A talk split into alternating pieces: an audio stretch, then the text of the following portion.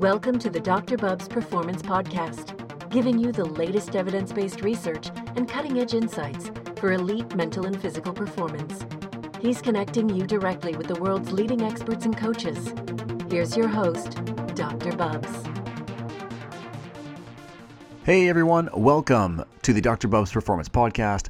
This is episode number 48, and I'm really looking forward to chatting with my guest today, Dr. Paul Hrkal, all about concussions, traumatic brain injury, and what you can do on the diet, supplement, exercise, and lifestyle front to support prevention and recovery. In this episode, Dr. Hrkal is going to dive into the pathophysiology, quote unquote, root cause of mild traumatic brain injury, otherwise known as concussion. He'll discuss the if clinical recovery, no symptoms, means you are physiologically ready to play, where things stand in terms of biomarkers and testing for both prevention and diagnosis. He'll also dive into specific dietary interventions that may support superior recovery in brain health, as well as supplements like fish oils, curcumin, creatine, and exogenous ketones on concussion recovery. Tons of great stuff here from Dr. Hrkal. As always, you can check out my layups and performance tips at drbubbs.com forward slash podcast. And a quick note as we move into the last few weeks of the year and the last few episodes of this season one in 2017, I'm going to be capping off the year with a best of 2017 episode. So please let me know what your favorite guests or favorite episodes were by connecting with me on Facebook, Twitter, or Instagram at Dr. Bubbs, and we will do our best. I will do my best to include it in our year end highlights show. Okay, enjoy this fantastic episode with Dr. Hrkal on concussions. I'm joined today by Dr. Paul Hrkal, a board certified naturopathic doctor with a passion to apply innovative and evidence based nutritional, biological, and supplemental interventions to address underlying metabolic, endocrine, and immunological dysfunctions. Dr. Hrkal is a strong advocate of integrative medical education and lectures extensively on the topic of integrative and natural approaches to concussions and brain injuries. He's a mem- he is a member of the Scientific Advisory Board of Complete Concussion Management and an international leader in research based concussion management education and certification. He currently is the medical director for advanced orthomolecular research and maintains a clinical practice in Toronto. Paul, thanks so much for taking the time today. Pleasure to have uh, to be here with you, Mark. Thanks very much for having me. No problem. Listen, we've known each other for a number of years, going back to our days at CCNM and medical school. Mm-hmm. Can you share with listeners a little bit more about your background and how you got interested in naturopathic stroke functional medicine? Yeah, uh, you know, um, I always attribute my my journey into naturopathic medicine really back to my family and specifically my mom. You know, I was one of the few students back in high school that uh, that wanted to be an ND way back then, and um, you know, unlike a lot of other people that came to naturopathic medicine through their you know maybe a, a, an experience with a doc or or they shadow somebody or they or they kind of came to it as a second career. You know, I, my family was into organic stuff before it was cool and trendy to to be into organic stuff. So that really exposed me to naturopathic medicine and you know, I, I kind of uh, did my undergrad and master with, uh, did kinesiology, played varsity volleyball, and and really it was a kind of continued on that uh, that path. Did my four years at CCNM, um, and you know, really never looked back. Um, so it, it's been it's been a really good journey, um, and it's been kind of nonstop ever since then. Awesome. Well, today we're going to talk all things concussions. Uh, mm-hmm. You recently gave a talk at the Ontario Association of Naturopathic Doctors, uh, the conference there in Canada, on this topic. So maybe we can kick things off here with just a medical definition of you know what is a concussion or traumatic brain injury. Yeah, I mean, when you look at the literature, the first thing you have to look at is um, most scientists will refer to it as traumatic brain injury, and there's different aspects of that. There's a severe, there's a moderate, and there's a mild TBI or traumatic brain injury. The TBI, MTBI or mild TBI can be um, used kind of interchangeably with concussion. So whenever you say concussion, it refers to the mild traumatic brain injury uh, version. Um, there's a lot of different um, there's a lot of different groups of experts around the world that are you know looking to codify and standardize uh, the the understanding of concussions. And recently, um, a group in Berlin, which is uh, every eight or so years, they meet and they kind of put together this consensus, and the latest one, 2016, was from Berlin. They actually look at it as sport-related concussion or SR, uh, SRC. So really, when you're looking at what's happening in an MTBI or concussion or sport-related concussion, is that there's a traumatic injury to the brain, there's a trauma to the brain. It doesn't always have to be uh, a direct hit to the actual skull. Um, there can be a lot of uh, traumatic brain injuries for from neck um, damage, and really there's a there's a whole pathophysiological change that happens right after that particular concussion, which I'm sure we'll get into in a little bit more detail. And then there's a, a there's a number of symptoms that come along with that, uh, yeah. with a with a TBI. Yeah, what are some of those symptoms? Because I think most people, unless they have a medical background, just think of concussions as you know someone who gets knocked out on the field or or a patient who gets knocked out. What are some of the common symptoms associated with mild TBIs? Yeah, it, it can again vary depending on the the trauma and depending on the person, but you're really looking at you know uh, potential loss of consciousness. Uh, you're looking at uh, vision changes. You're looking at balance changes, uh, possibly slurred speech, change in ability to have cognitive processing that happens. Uh, and so these are some of the uh, the immediate things that that occur. But what we're now realizing is that some of these changes um, actually can happen and take place um, well after the initial injury. Uh, and so there's these types of changes can happen uh, hours to days after. And there's also such thing as something called post concussion syndrome, where most uh, most people will resolve spontaneously from a concussion within the first um, 10 to 14 days. And then about 30% will progress to this post concussion syndrome. And that's a separate uh, situation where there's a, a, whole lot of other symptoms like uh, depression, changes in sleep, um, headaches, vision changes, vestibular issues, balance issues, etc. Awesome. And if we kind of jump in at the, you know, so if someone experiences a traumatic brain injury and this kind of acute, uh, post-acute, and into full recovery, what are the what are the changes there? What's the pathophysiology that's taking place during that time?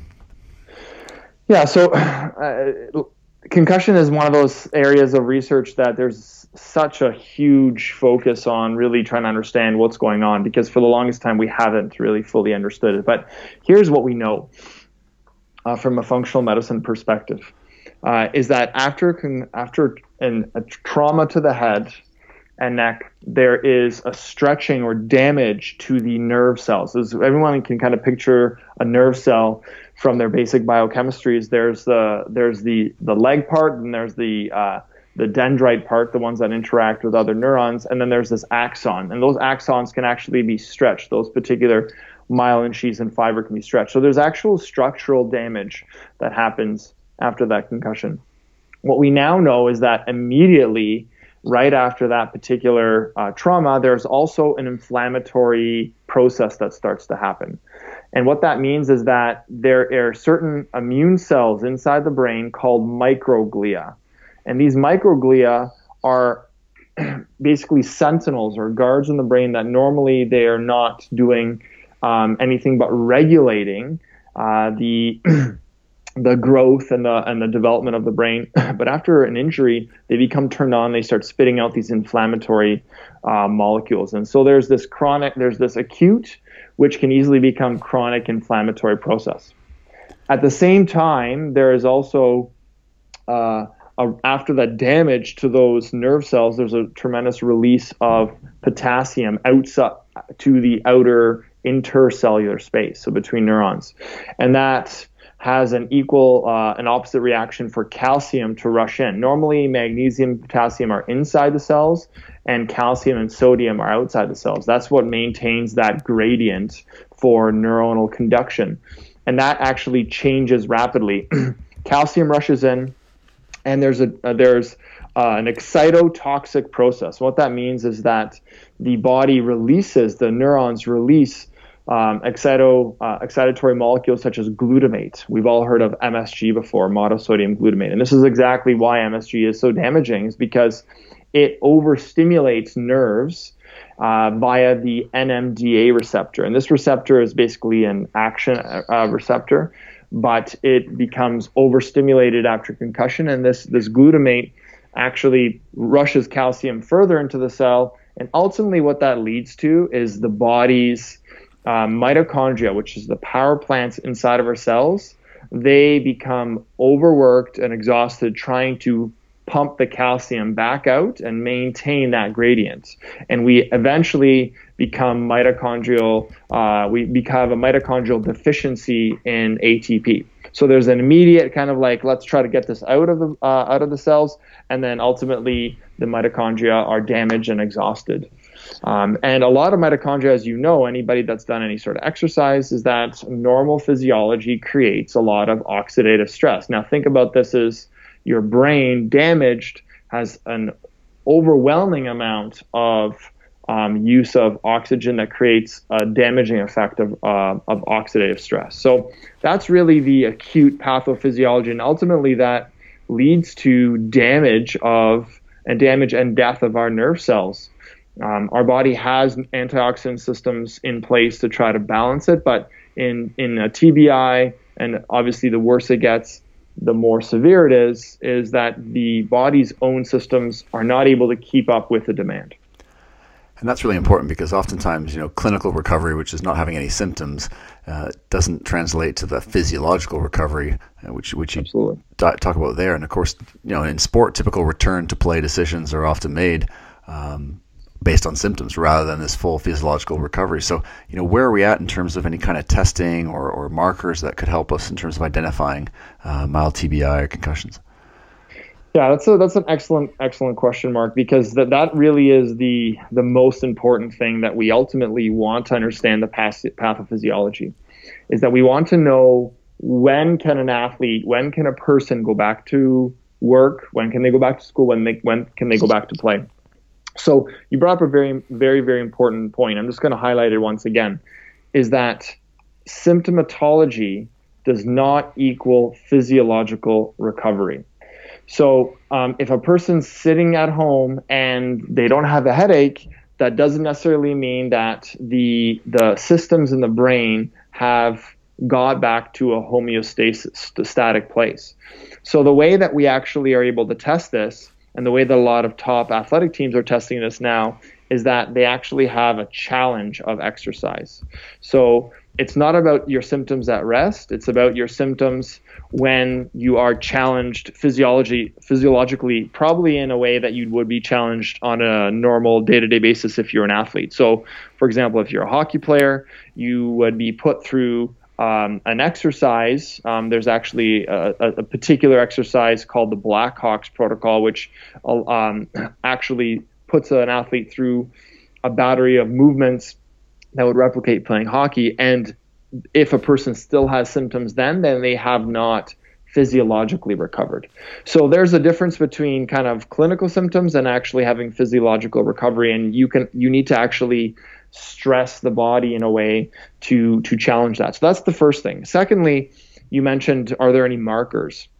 this is something that you know research is really trying to uh, hone in on identify and there are some kind of promising blood markers that are being um, that are being looked at but the take home point is that none of these are anywhere close to being able to be used in, in clinical practice so really there's no blood marker like crp or, or, or esr or any marker of inflammation that's really going to tell us if a person's return to play there's a number of neurotransmitters uh, calcium levels, uh, lactate, um, that will go down over time. It takes about uh, 10 days to 14 days to fully recover in most people. So even though your symptoms have gone away in three to five days, person says, oh, I'm feel good.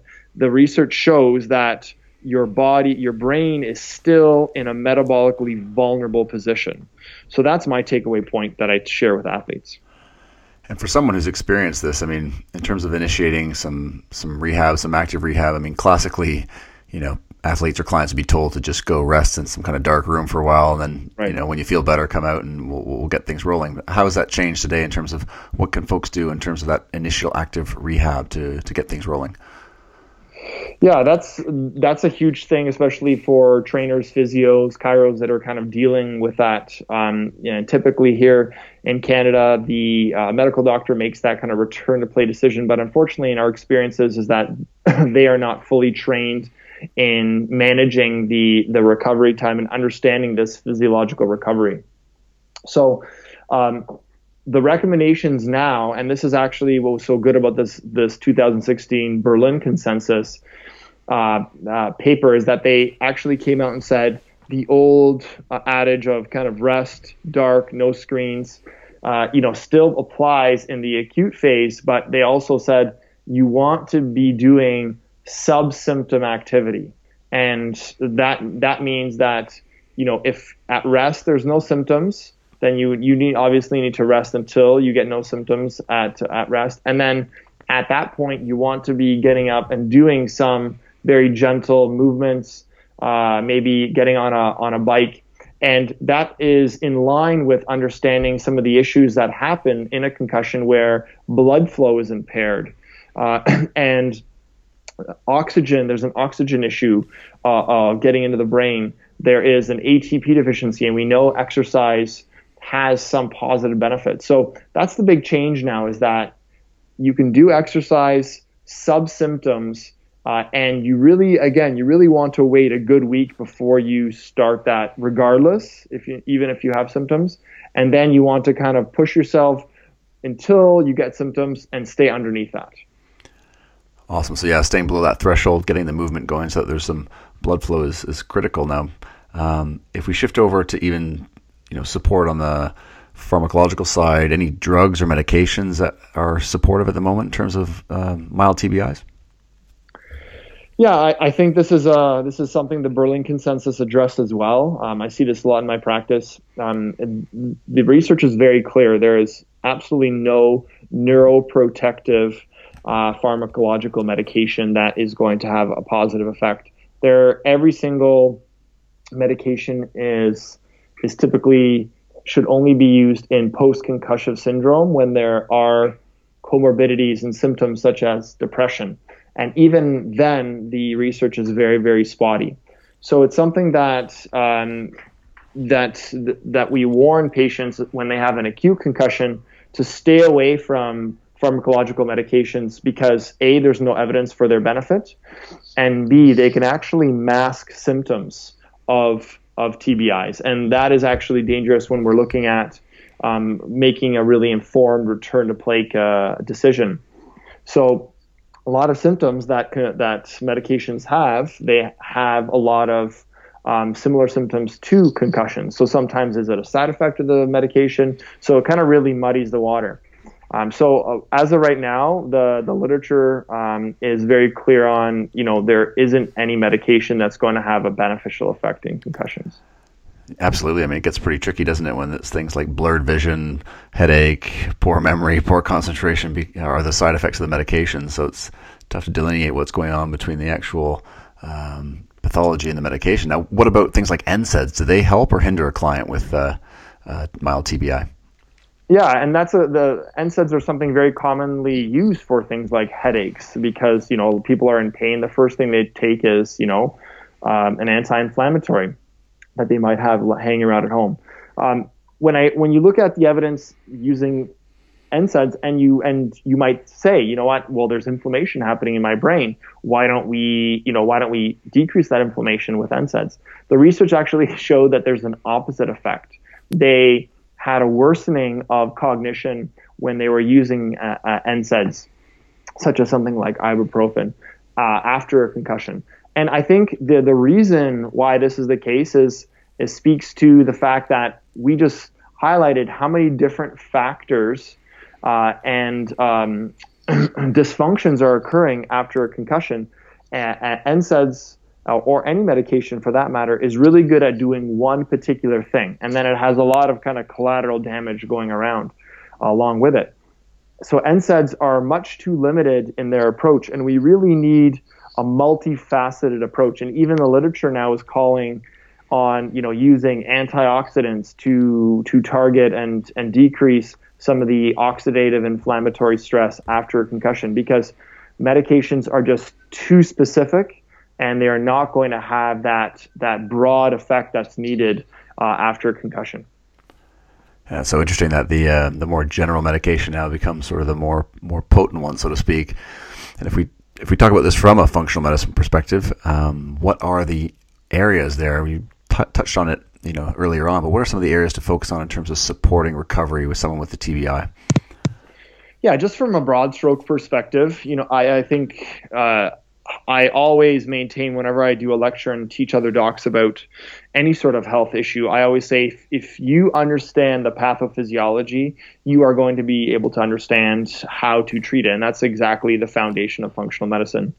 Really, when we look at it, uh, and summarizing what I kind of talked about earlier, is that we know that there is excitotoxicity happening. So that's excess glutamate, that means uh, calcium is being put inside the cell. So we need to be looking at things to balance that NMDA receptor.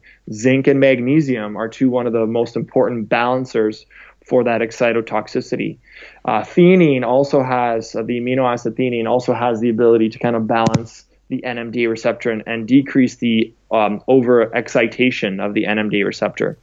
Uh, oxidative stress, so antioxidants that are can be very helpful in mitigating the oxidative stress. But the key thing I would point out here, which a lot of the drug trials have found, um, and actually they found in their failures to have a therapeutic effect, is that you know it's great to have an antioxidant on paper, but how is it able to get into the brain? So that's a the, those practical considerations have to be kept in mind. Low grade inflammation is another big one, uh, and the microglial activation. Uh, a number of botanical compounds have been shown to decrease the uh, inflammatory response of microglia and put them back in that kind of more sentinel state. Uh, we know that there's an impairment in blood flow, uh, so that's going to be a, a big target for us to kind of, especially when we're dealing with post concussion syndrome and really chronic and lingering some symptoms. Uh, repairing the leaky blood brain barrier and improving blood flow is going to be really, really important. And then finally, um, rehabilitating and restarting the mitochondria and promoting neuroplasticity. I think we all have a fairly good idea that our brain is has an incredible ability to heal itself and concussions are no different. So anything that we can do to promote neuroplasticity, for example, DHA and fish oils, and L-carnitine are some of the better ones at promoting new uh, nerve growth. And you touched on one there in terms of fish oils. Obviously, is something that people often think of as first-line therapy, DHA, uh, in terms of brain-supportive benefits. And it, as you mentioned, these nutrients that you've gone through here are impacting multiple pathways. Can you talk a little bit more about how you know fish oils is going to impact um, multiple um, root causes here of the TBIs? Yeah, I, I, think the the term that I introduced to um, to my colleagues is a term called pleiotropic. I mean, you can use another term like multifaceted or multi-action, but this is why medications have failed: is that they are not pleiotropic. They don't have uh, multiple mechanisms of action. So scientists are really enamored by particular substances that have a, a very multifaceted action, um, mode of action because they're able to address all the different, multiple different pathways. And, and fish oil is probably the poster child for that.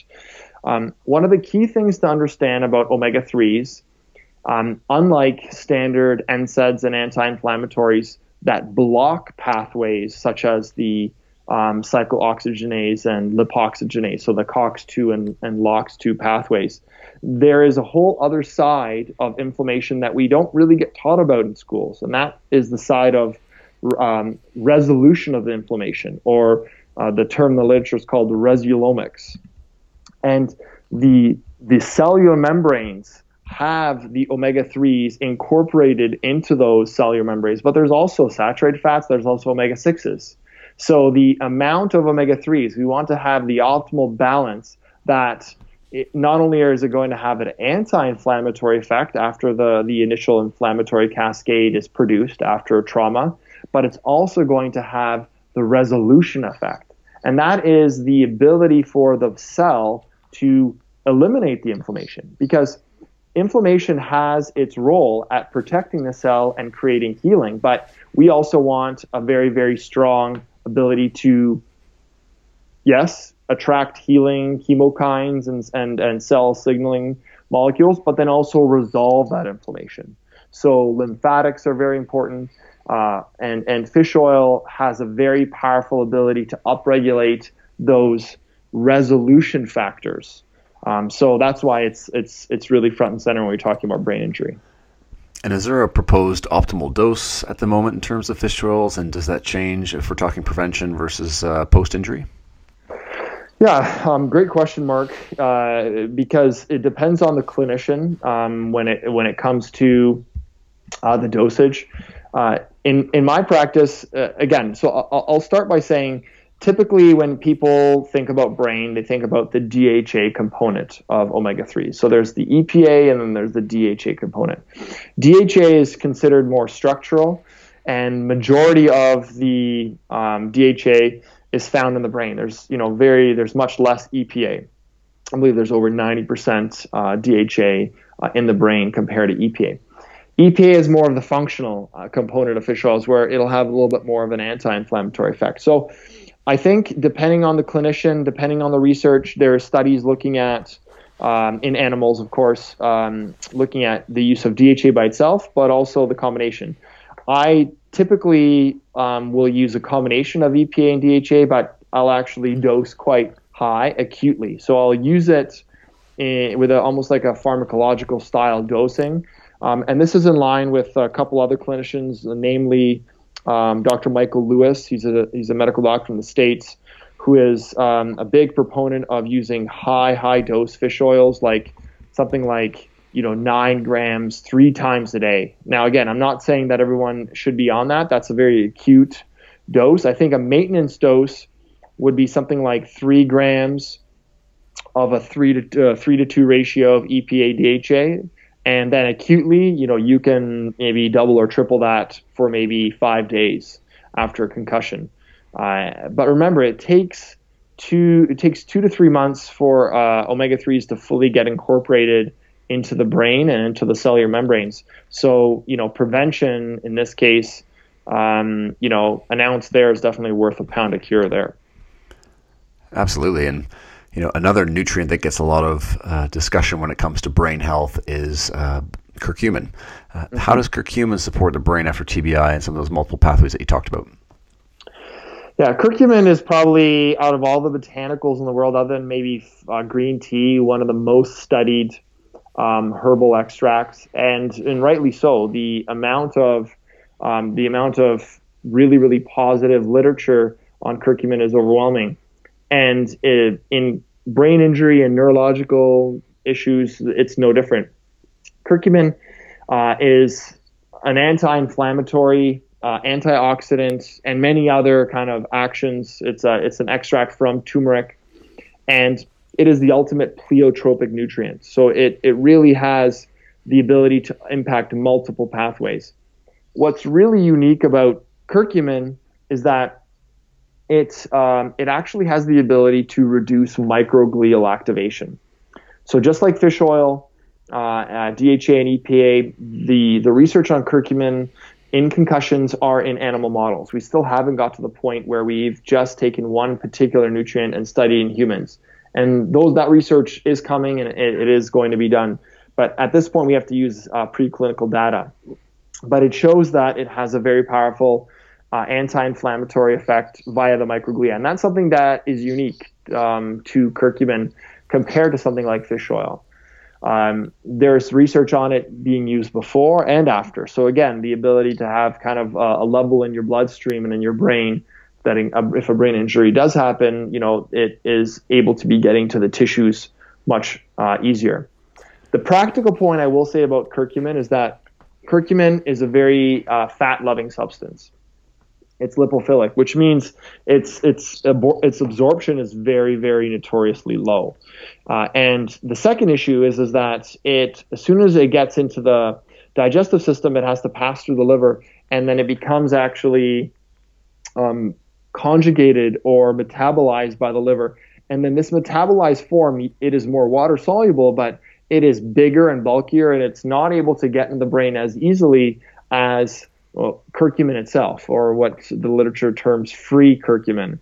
So it's important that if we're using any sort of uh, botanical substance, we're considering how it gets into the brain. And there are certain form, forms that are combined with a fat, like phosphatidylcholine, that deliver free curcumin, which ultimately is the brain bioactive version of curcumin. So that's kind of like the practical aspect of um, of curcumin that I always make sure to include. Yeah, it's incredible stuff, and I mean, being able to reduce obviously inflammation and even increasing some of the beta amyloid clearance is uh, mm-hmm. really promising stuff. Now, uh, before we circle over to diet, um, something that's used often in elite sport and, and athletes as well as um, recreational athletes is, is, creatine. Can you talk a little bit about how creatine can help to support brain function? Yeah, it, creatine is one of those um, substances that uh, even even when I was in school, it was kind of like, well, the, that's for the, the the gym guys. They're the ones that are using creatine, and there's actually quite a bit of therapeutic benefit of using creatine, and and creatine is one of the only substances that has human clinical trials on it showing benefit in concussions and uh, and, and, brain injuries in general. I believe in in moderate uh, and even severe. Uh, what creatine is really useful for, again, going back to the to the pathophysiology and understanding how functional medicine is applied, um, we can recall that immediately after a brain injury, there is a major deficiency in ATP in, in the body's energy currency because the mitochondria are desperately trying to maintain um, electrolyte balance and the gradient inside them inside cells. So creatine, what it does is that it is understanding the mechanism that creatine does is that it actually is a precursor eventually to the rapid response pathway, uh, the phosphocreatine pathway that we have in our um, energy production cycle. And this is the pathway that's used when you when you do a sprint, where there's no oxygen, you are literally just using up your stores of phosphocreatine. And this is a very rapid response energy system. So using creatine almost as like spraying quick start into the brain that it's able to maintain survival. So it's almost like I'm just going to kind of um, um, I'm going to fuel you short term um, with creatine, so the brain has less um, ATP deficiency and less uh, death to the mitochondria. So the the results for this actually quite inexpensive supplement are actually quite strong in the sense that they they decrease some cognitive def- deficits, um, and, and, really have a, a beneficial effect uh, on people with concussions. Yeah, it's outstanding, and of course, a really great safety profile as well. So definitely mm-hmm. something for something people to consider. Now, if we shift gears over to diet, and you mentioned things like low grade inflammation, uh, microglial hypoactivation being things to consider on that pathophysiology front. How can an athlete or client's diet, and particularly around things like caloric restriction, how can that support uh, brain recovery? You know what? I think as a naturopathic doctor, diet um, is is front and center for me. We can easily get kind of caught up in, in the really sexy nutrients and, and and and therapies, and those are important. But you know, the foundation of every single one of my uh, TBI patients is is diet, and, and ultimately that's what's going to bring about the longest lasting benefits. Um, until a couple of years ago, we didn't really understand how diet had a role, what how diet you know could impact the recovery after a concussion. Um, but um, with some of the animal studies, actually a couple studies that have been done here in Canada and in the University of Alberta, found that um, animals eating a diet that was high in fat and high in sugar had a much higher um, cognitive decline after a concussion. And the follow up to that was that when they restricted their calories by 30%, they had a much more protective effect. Now, we've known that fasting, intermittent fasting now, which is so popular, which I know you're an expert on, Mark, you we really know that it has a tremendous amount of neuroprotective anti-inflammatory effects.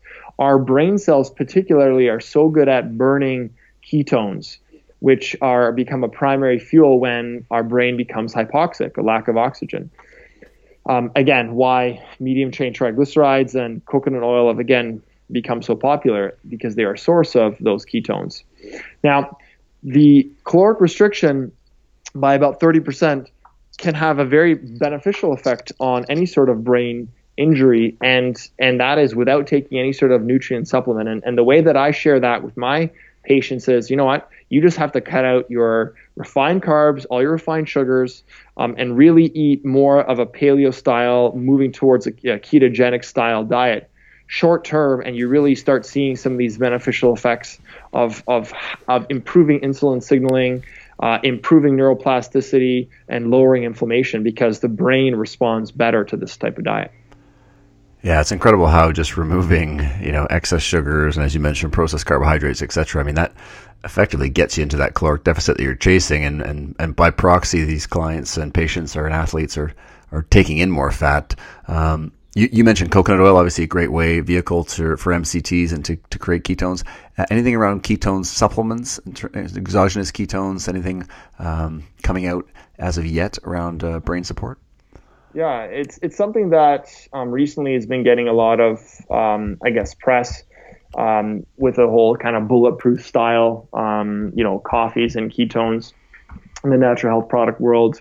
Um, coconut oil has, has been popular for a number of years, and then now even MCT oils, which are kind of refined um, further just to contain MCTs. you know, I've I've really delved into this literature and to understand it better, and here's a couple takeaways. Uh, number one, from a dietary perspective, I think consuming good quality fats is absolutely beneficial, whether it's phosphatidylcholine, um, whether it's uh, some, you know, some fats and fat soluble vitamins found in, you know, grass fed um, and free range meats, wild game. These are all very beneficial. Um, from a from a clinical application perspective, using ketones for concussions are, are still in their infancy from a clinical application. They're, they're being researched, um, but there really is very little evidence showing benefits here. We can mechanistically, from kind of a functional medicine perspective, we can absolutely apply some of those things. And I don't think using an MT, MCT oil supplement is going to be uh, have a negative effect. It'll most likely have a positive effect. Um, but um, recently, coconut oil has come under a little bit of uh, controversy where the American Heart Association pretty much called it worse than butter and, and tallow and beef, um, according to kind of a meta analysis that was published uh, in 2017. And uh, really looking at that, um, looking at that research uh, to somebody that understands how to read research, really clearly shows that there was no, no difference in ratio of total cholesterol to HDL, which is the most important predictor of, of heart disease. It also raised the good, the HDL cholesterol, uh, and there was a lot of confounding factors. So, really, coconut oil I still think is a beneficial um, uh, beneficial beneficial food, and I would apply MCT oils. Um, I just haven't got to the point that I can use them therapeutically uh, because the literature is not there.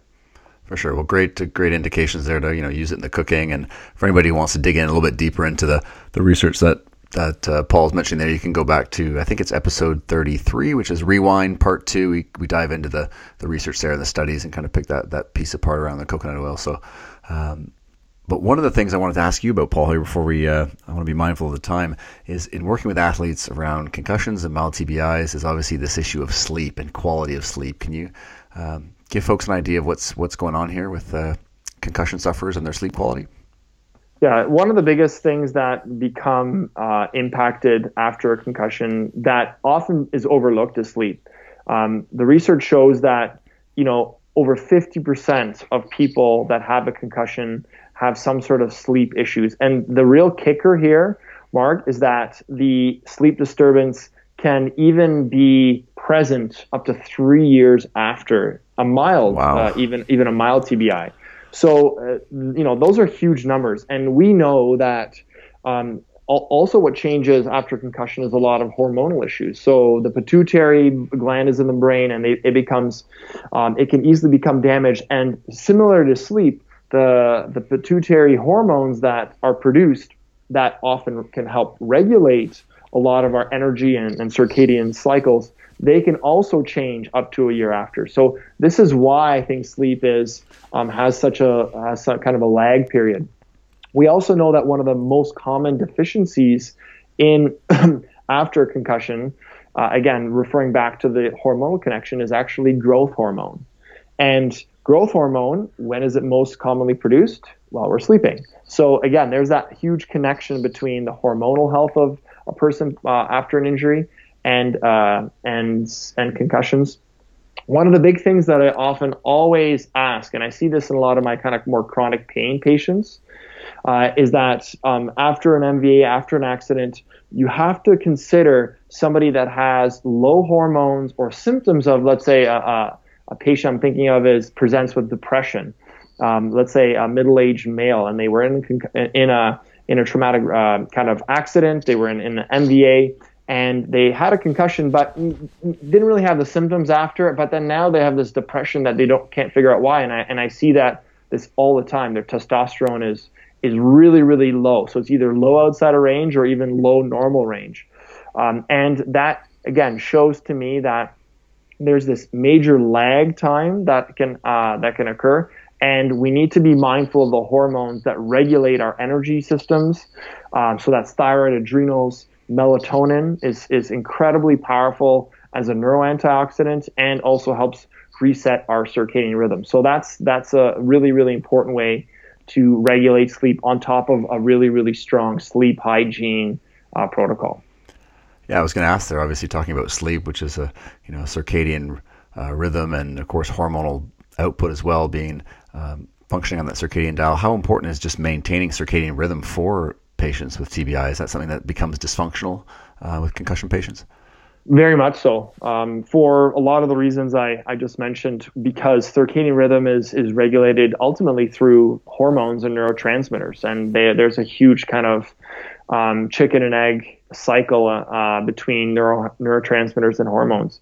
Specifically around sleep, is that um, when circadian rhythm becomes disrupted for for reasons such as hormonal imbalances uh, and sleep dysfunction in general, uh, melatonin levels go down. And combine that with the the the huge increase in the exposure to artificial light, especially in the hours before we're getting to sleep, there's a constant low grade overstimulation of the brain and there that's where that sleep hygiene piece comes in so i use a, a lot of melatonin um, eh, with my patients with my concussion patients because the research shows there's a beneficial effect as a neuroantioxidant um, but i also tell them about reducing exposure to artificial light sources you know after eight or nine o'clock um, and you know somebody that doesn't have a concussion and doesn't have major sleep issues might be able to get away with it. Uh, you know, everyone watches a show after they get home um, or watch some TV.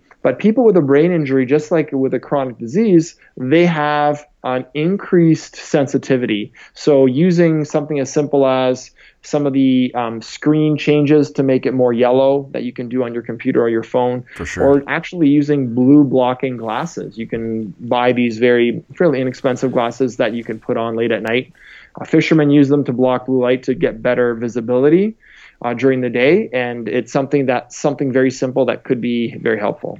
I've still got my dad's from the 1980s. They work great at night. use it for the computer work. Listen, there you go. Fantastic stuff here, Paul. Really great insights. I definitely want to be respectful of your time. Um, so, if we shift gears here on a personal note for the last question, you're a very busy man. How do you start your day? Do you have any uh, routines in the morning? Are you a coffee person? What does that look like? Yeah, you know what?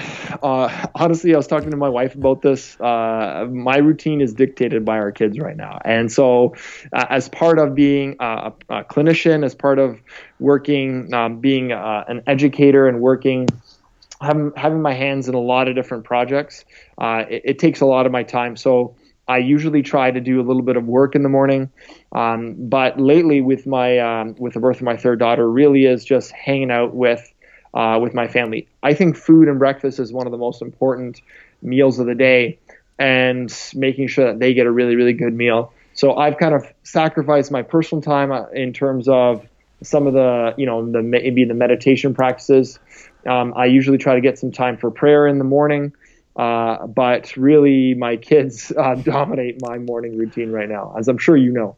Absolutely. I have one of my previous guests, uh, Dr.